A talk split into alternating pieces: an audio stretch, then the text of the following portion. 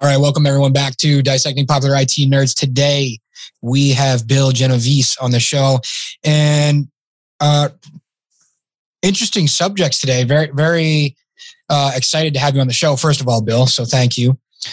And you have been in China for the last four years of your life on a working a pretty significant contract.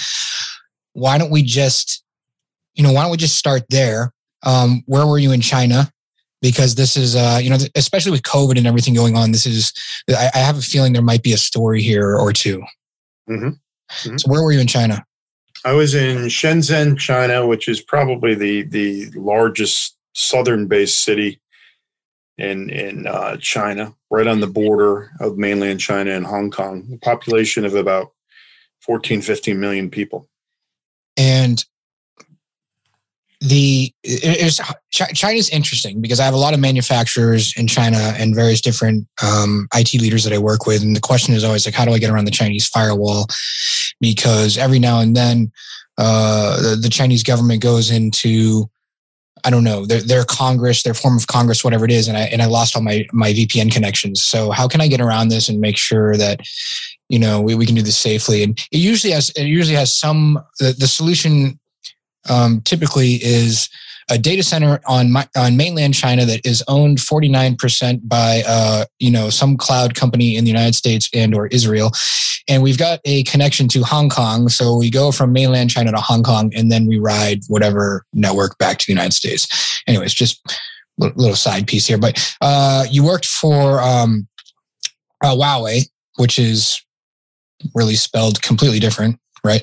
Uh, with an H. But uh, what what were you um, kind of uh, what were you doing over there? What were you contracted for? Yeah, I was um, working in the corporate strategy group, and I was vice president of corporate strategy for global banking and financial markets. That industry vertical at the corporate level across four divisions. And what does that really mean, though, from them? Because they're they're mainly a telecom company. You know, some from like a tech nerdy you know position what were you like what were these various different divisions like you know what what did they basically do?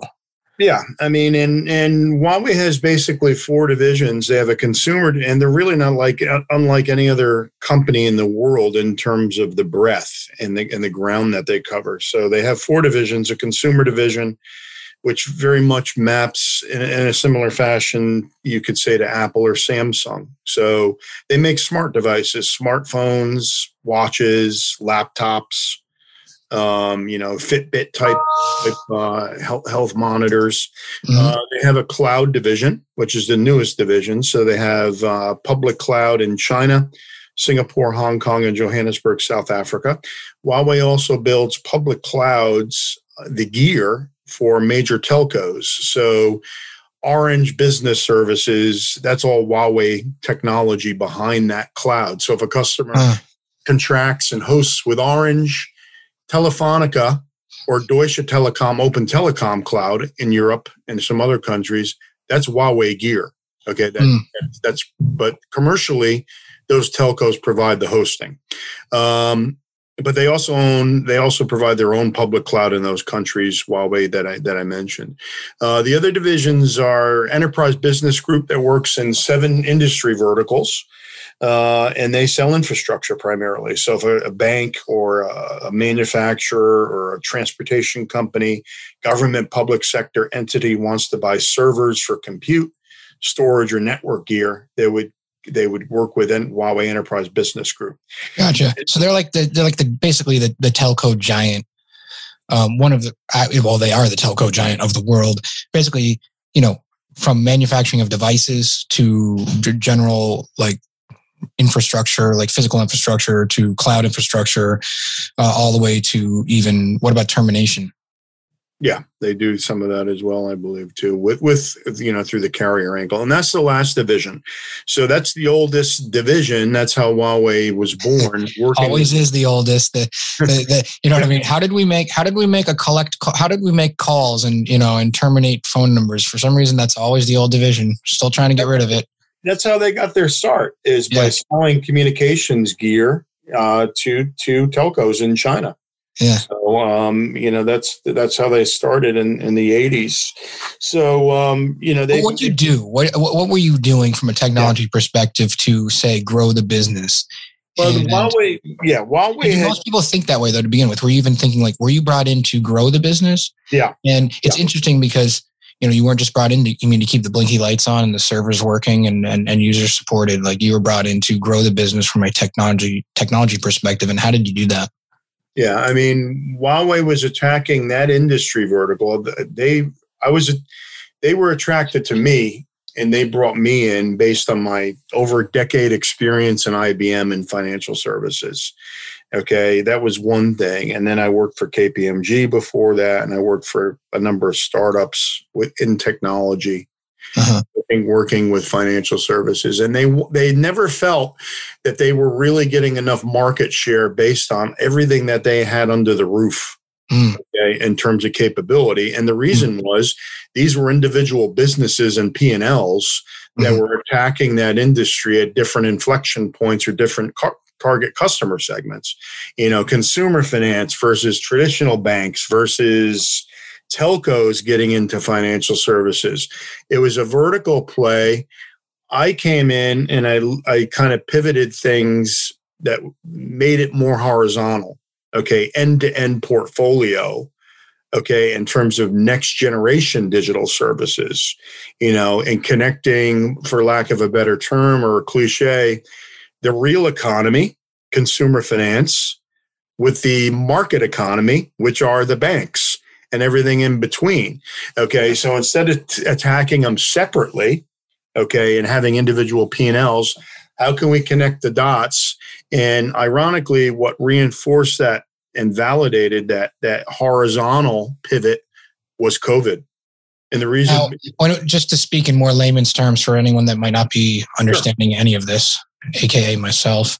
Um, no, I do understand it, but the are, basically we've got multiple silos, business silos here, and you're you're uh, for lack of a better terms. Mm, I don't want to say consolidating, but unifying, unifying various different business silos and P and Ls, profit and loss statements, uh, operating costs, and everything. Kind of bringing it. Uh, that a correct statement? Well, at, at a higher level, at the corporate strategy level, but it's more solution development and architecture and tech. Okay. okay. Each of those P and Ls and divisions the consumer division, for example. Does this have to apply to? Does this have to apply to, to financial services, or would this apply to any business, say uh, pharmaceutical more, manufacturing, more, or anything, yeah. or healthcare, or whatever, was, logistics? Yeah, it was more dramatic in financial services because I was the only individual at the corporate strategy level in corporate that was tasked to do this for an industry vertical. So you did not have somebody at corporate strategy overseeing manufacturing across the company or public sector. Okay. Um, because those those industries and how they went to market were pretty much catered to in one of the divisions, which is enterprise business group. But at financial services, each of the divisions was getting a piece of the pie, but it was not coordinated horizontally to get most of the market share or more of the market share that the company can get. So, so we, I need a, I need an example here. Let's do a, um, a just give me a, a, some sort of example, like a very simple, simplistic yeah. example for let people me, to understand. Me, yeah, yeah. So the way that I kind of simplified this is is really based on Maslow's hierarchy of needs, which a lot of people are. Yeah, I like with. that. Yeah, yeah, like the dog jumping over the box or into the box get fed or whatever. Yeah, I got you. Yeah. Well, I mean, you don't have to be a financial guru to understand that we consume financial services really for three basic needs we got to pay for stuff. Okay. We have to pay for goods, services, so on and so forth. And we need to do it quickly. Okay. COVID reinforced that. We cannot go to a laptop computer necessarily all the time, or we cannot go pay somebody via a paper check. We need to do it from our damn phone. Okay. Mm-hmm. It needs to be 24 7 instant. Mm-hmm. Okay. That, that's number one. If we can't pay for things, we don't have enough money, we need to borrow. We can't jump in our car in COVID and go down to the bank branch and wait five to seven days to get a loan approved or even a day. Okay, we need instant credit. We need microfinance. It needs to be done from the edge, from the phone. So, credit and lending is number two. Number three is is asset protection, uh, and this really covers deposits, savings, investment. So if we have extra money, what are we going to do with it? Once again, we're not going to make an appointment with a, a broker, okay, and go sit in his office. We want to do things like Robinhood, Acorn Stash on an application at no fees and invest our money from our phone. Mm. Okay. Same with insurance. With no fees. Just a complete side note. This is like just dropping like a, this is like dropping a whole nother subject bomb into this, but, um, and, and I need your like 15 second uh, opinion on uh, Bitcoin or, or your, your opinion in general on, on blockchain type of like, you know, money. Is this going to help, um, like kind of like a global, coin, so to speak? Is this going to help speed up this process in the future, do you believe? Or is it a, a, load of crap because it's not based on, you know, any type of physical entity or anything other than, you know, I don't know, guys solving math problems? It already has proven its validity. Okay. I mean, and COVID reinforced that. I mean, I'm a I'm a, a believer in in both the underlying tech blockchain and I'm also a believer in Bitcoin uh, as well as other digital assets and other digital coins. Okay, and you know the i think from a sustainability piece for or helping you know what you meant you mentioned microloans and stuff like that or people maybe in uh, you know some local farmer in africa who's getting you know killed by some local bank or something like that he might be able to mm-hmm. sell on a global marketplace a lot easier with a kind of unified form of i don't know paying and receiving of money yeah. might be selling well, goods easier. Not only that, but at the state government level too. China is China is all in on blockchain, and they're all in on the digital RMB in terms of a national currency. So they have their own blockchain services network that they're developing. They've actually pumped out their digital RMB in terms of what they call red packets. Uh-huh. Okay, so these are little envelopes that show up uh, in terms of consumers on their cell phones you open it and it's like, boom, here's 200 RMB. Go spend it at Alibaba or, or our local merchant that takes it, a restaurant. We want you to start using the digital currency and pump it through the system. Okay, so, and they're doing this as an alternative to Bitcoin. Okay, because they kind of see in, in some cases capital fleeing the country with Bitcoin and some of the other non state sponsored digital currencies. So it's going to happen. Okay, the U.S. is behind the the curve a bit, but I just you know I shared posted an article today that the Boston Fed with MIT is starting to look at a pilot for digital dollar starting in July. Okay, so we're going in this direction. The world is going in this direction. Okay, to some extent, you may argue, well, we've already kind of been there, you know, with credit cards and electronic funds processing is digital, you know, but the actual you know, denomination or currencyization has not happened yet. Okay, we're still using paper money, checks, and things of this nature. So, so, so, anyways, pre-COVID, pre. It, it's an interesting dynamic. I'm not a. I, I usually don't. I don't get into politics. I'm not sharing opinions or anything. This is a, but it must have been interesting um, pre-COVID to COVID to Trump administration, um, all of this stuff working in China during that time. Now you're back in the United States after your contract is up. Where should I begin with this? Why did you work? What's your general for advice to other IT leaders, people looking to understand, grow in the business technology world more? What would your advice be when it comes to working overseas or globally? I'd why, say, why did you do that to begin with? Yeah. What was your was it just like, hey, this could be exciting. I work overseas and that's cool. And and is that was that the initial draw to it? And why, you know, and why would you advise people to do that? Yeah, I mean, well, my you know, my my focus in my career has always been enterprise architecture. So not so much specialization in one technology, but going broader and deeper, you know, across the stacks and and and down into the different layers of the stacks and industry business models as well. And my advice would be to any IT leader is anybody presents an opportunity for you to go live and work in a foreign country, whether that's patterned very much like the United States in terms of AKA Europe or completely different, you know, uh, Middle East or, or Asia, China, I would recommend jumping at the opportunity. Okay, because it exposes you to so many different diverse perspectives from culture and now how things are done in a business environment and how technology is enabled and applied is completely different.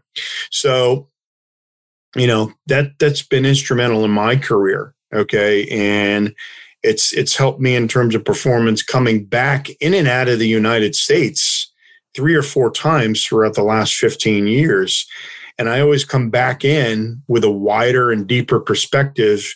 And I'm able to spot things in US environments quicker from a differentiation perspective that I haven't seen before. Okay. Coming back, what do you, is there any examples that you can give me there? I'm just curious what you would spot like right away. Would it be our vast amount of money we spent on infrastructure and lack of maybe spending in another area or yeah i would say in, integration how things kind of tie together and interoperate and how digital digital transformation can be accelerated. You know we have more islands of legacy infrastructure silos and data centers um, you know there's exceptions to what i'm saying of course okay? Um, you know the adoption of open standards distributed architectures and platforms uh, you know, at a, a, real massive scale level. Okay, we haven't broken out of some of these silos yet based on industry verticals. Um, so, for a business person, maybe listening to this show, which is highly mm-hmm. unlikely unless I just send it to them, but like, you know, mostly nerds listening to this show. But uh, let's, what, what does that translate for, you know, for a business owner, and the reason why I'm asking this is so that another IT person can explain this to a business owner. Why should they care about this? How can coming in and, and, and removing silos and tying things together and integrating and bringing in a better enterprise architecture and being able to analyze it from a much more diverse perspective what does that mean to the bottom line of the business and growth? Yeah, I'm glad you said that because there's a quote that I developed and I used in all of my briefings, and I still do. And it, it's really business owner oriented or business oriented in the sense that if you view your business, if you view infrastructure as a commodity, and it doesn't matter who you go with, and it's just, I need servers, I need storage, I need network gear, then you should view your business as a commodity because you will get disrupted Okay, that's the first point. So, tied to that from a business strategy perspective as an owner, are you going to stay in your lane or are you going to move into other lanes to grow and scale? Okay, so this is the example of Google, Amazon, bigger players moving into other industry verticals that are traditionally not their own and they had no business going into, but they're dominating, and COVID has kind of reinforced that. Okay, so they didn't get there, okay, by viewing their infrastructure as a commodity and it didn't matter. Okay. You know, they went to open standards, open, open technologies, open source, and they were able to scale horizontally and integrate and bring other services and acquisitions in and make them a utility.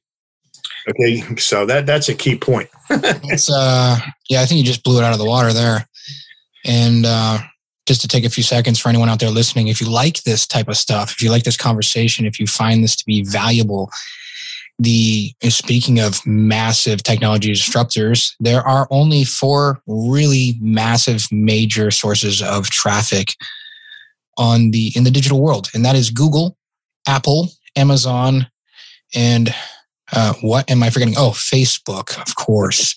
So, from a podcast perspective, for me, speaking very selfishly, if you like this podcast, that would mean my traffic comes from Apple, aka iTunes, whatever we call that. Please Google dissecting popular IT nerds, and when you see the little, um, you know, Apple iTunes whatever pop up because it is going to be the first thing that pops up when you Google it using Google. Please click on it, scroll down to the bottom, give me your honest review of the show, please, because we need reviews in order for this show to grow. And I really only need about 140 reviews for us to make this in, into the top 100, maybe top 10 uh, podcasts there. That's uh, me crunching the numbers. Now, moving on. That was very, very useful. If you view infrastructure as a commodity, then you should view your business as a commodity. And are you going to stay uh, in your own lane? So you mentioned some of the big giants out there, Google, etc. Do you think they're going to come in and take over? Is the is the old world of telecom in the United States doomed? I personally happen to think that it's going to get snuffed out by a Microsoft Teams or you know Google Voice and uh, you know Google coming in and building out their infrastructure. I think some infrastructure stuff will always be there, but what, what do you think of the vast worlds of the AT and T's and the Verizons of the world and all the other little men in between and the CLECs and everything? Are they, are we doomed? Or is there going to be a massive change over the next five years? Yeah, I mean, unless we, you know, I don't want to get into politics either, but unless we kind of open this up in terms of open innovation. And it's a very touchy subject, okay? And we either have to grow organically in terms of capability and tech and innovation to develop technology to to keep ahead or catch up, okay, with other countries in the world, or we need to be able to partner very creatively, okay. And this goes down to our major flagship carriers, okay, because we're going to get left behind the eight ball, or these the the GAFA giants, you know, Google, uh, Apple, so on and so forth, are going to start to develop their own, and Facebook's already doing it. There's a there's a they're developing their own networking gear. Okay, mm-hmm. um, there's a very very uh, well known. So, from a manufacturing standpoint, you're saying? Yeah, yeah. I mean, they're developing white box networking gear. They're plugged into what's called the OpenDaylight Project which is all around open source network gear. Okay, so you know you're going to start to see more disruptions of the bottlenecks where there were only a handful of providers on a global level making this stuff and everybody else had to kind of line up and buy it from them you know but that kind of presents a bottleneck in terms of tech as well okay so you know the the giants are going to look to keep driving open source and open innovation and you know facebook google are developing their own data centers hmm. technology so you know satellite you know you know there was a couple of failed experiments google loon you know which was the the balloon type thing to uh, very high altitude internet distribution using you know balloons weather balloons over emerging markets but these types of solutions starlink from elon, elon musk Mm. Okay, I mean, you know, there's how many thousands of those up there right now? Uh-huh. You know, and I'm a I'm a believer in a company called GSAT, Globalstar. Mm-hmm. Okay, they're out of Baton Rouge, I think, Louisiana, and they're doing all kinds of hardware connectivity mm-hmm. for satellite communications. Okay, for internet. Okay, and this is just going to continue. Okay, we're going to be able to get around the latency issue there. Um, I mean, we're still going the speed of light, right? I mean, yeah, we're yeah. just under the speed of light, but I'm just curious with with latency issues and stuff with the satellite. I'm just curious. It's get, definitely getting better. And it's, getting, and it's, getting, crowded up there too, you know. So, uh, you know, that's the other thing. So, but I mean, I, I use that as a broad example because, you know, it's going to, it's going to create a need for innovation pockets like this where you're not going to be kind of ham hocked by the traditional providers anymore. And there's going to be other entrants getting into it. Okay. And, you know, the giants in terms of big tech are not going to stop and stay in their lane. Okay. They're, they're going to move into other areas. So. Mm. You um, mentioned a rocket ship trajectory earlier, um, and we were talking about it as you worked overseas. But you said if you hadn't worked in Singapore first, when we were, you know, talking earlier, just chit chatting, you wouldn't have been prepared for China which mm-hmm. uh so that i guess that was just um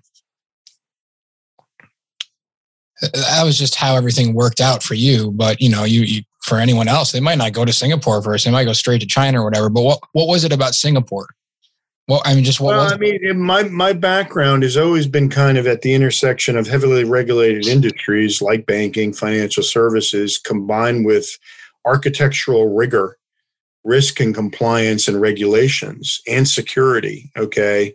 And just to, again, drop yep. side notes in here, mm-hmm. would that be helpful for companies that are, say, not regulated? To take someone that has worked in a very highly regulated industry and bring them into, say, an industry that's not as regulated, mm-hmm. um, is would that be beneficial to them? Well, coming the, the the emphasis point is architecture. Okay. If you come up on the architecture engineering side, invariably, regardless of industry, you're going to look to bake in security, okay, at all layers in terms of a discipline, okay, and, and, and behavioral thinking. Okay. And if I did not go through some of that rigor in the United States and our regulations and then to Europe, okay, and I took that very pedantic approach to things and I went into Singapore okay and things moved a little bit quicker because they've they've they've kind of solved some of those issues okay? And and they are a very regulated country okay? But i kind of assumed that i would have to go through those steps and you know very very very pedantic and careful before solutions or products got kind of shipped out the door from from design to development to production okay? Mm-hmm. and things just moved a lot quicker okay? And that that kind of held me up a bit. Same same to a certain extent you know the regulations and and security framework in china and singapore are not the same as europe or the united states. So you can't go in kind of with that blueprint in your mind thinking you've got to go through all of these steps first before something can be productionalized or implemented and it's a different set of rules okay? And you know so that's what that's what I learned.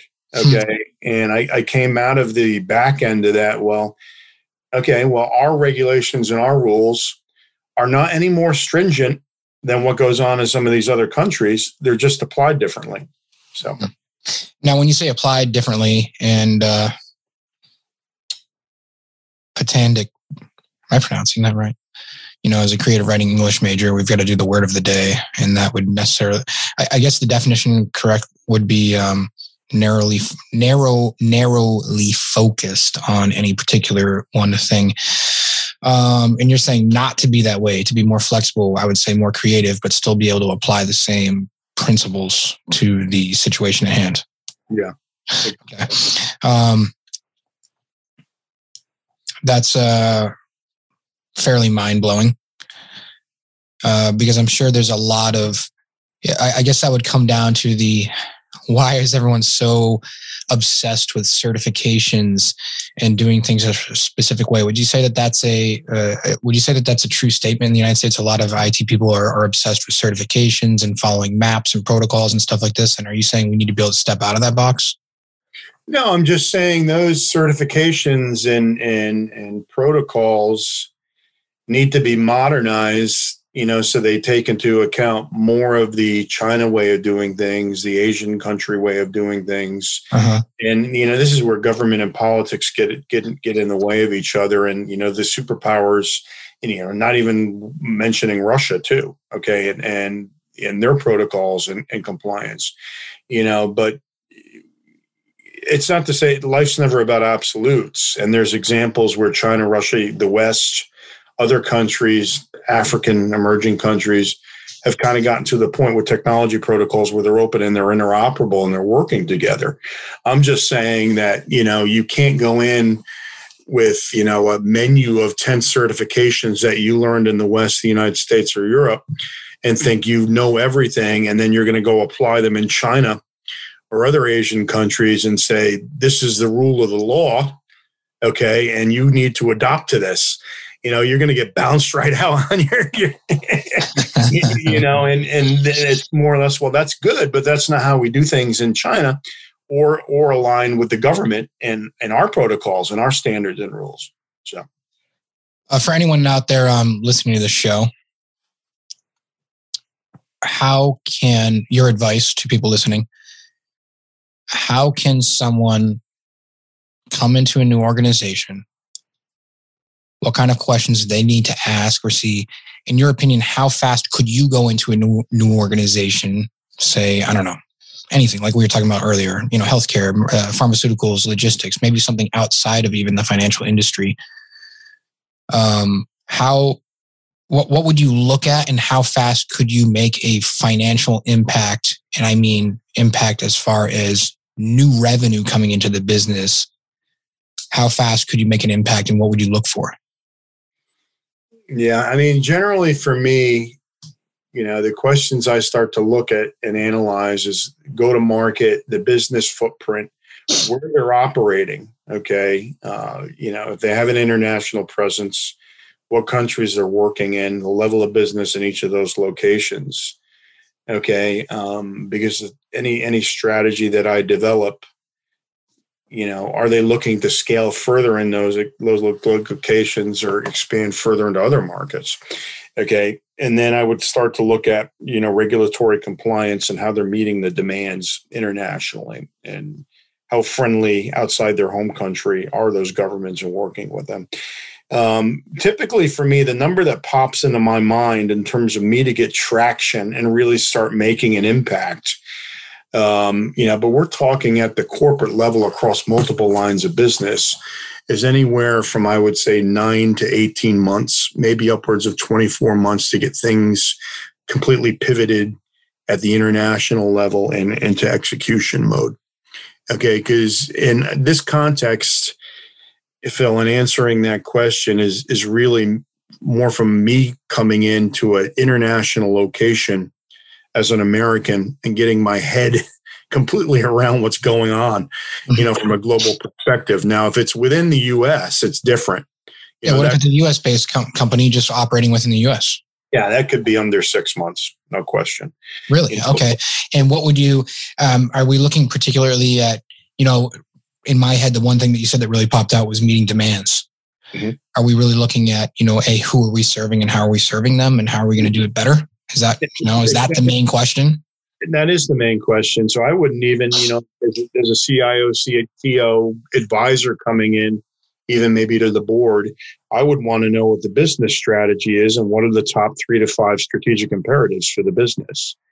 You know, you know, are you looking to expand? Are you attacking the market? Do you even know who your target customers are? Okay. Um, you know, what's your total addressable market? But and service addressable market, but most importantly, what's your SOP? Where do you plan on operating service operational market to get market share? Okay, and a lot of companies can't answer that. You know, they can say, well, we're kind of broadly here in terms of total addressable or even service addressable, but when it gets down to nuts and bolts, where are we planning on operating to get market share? They can't get to that service operational market number.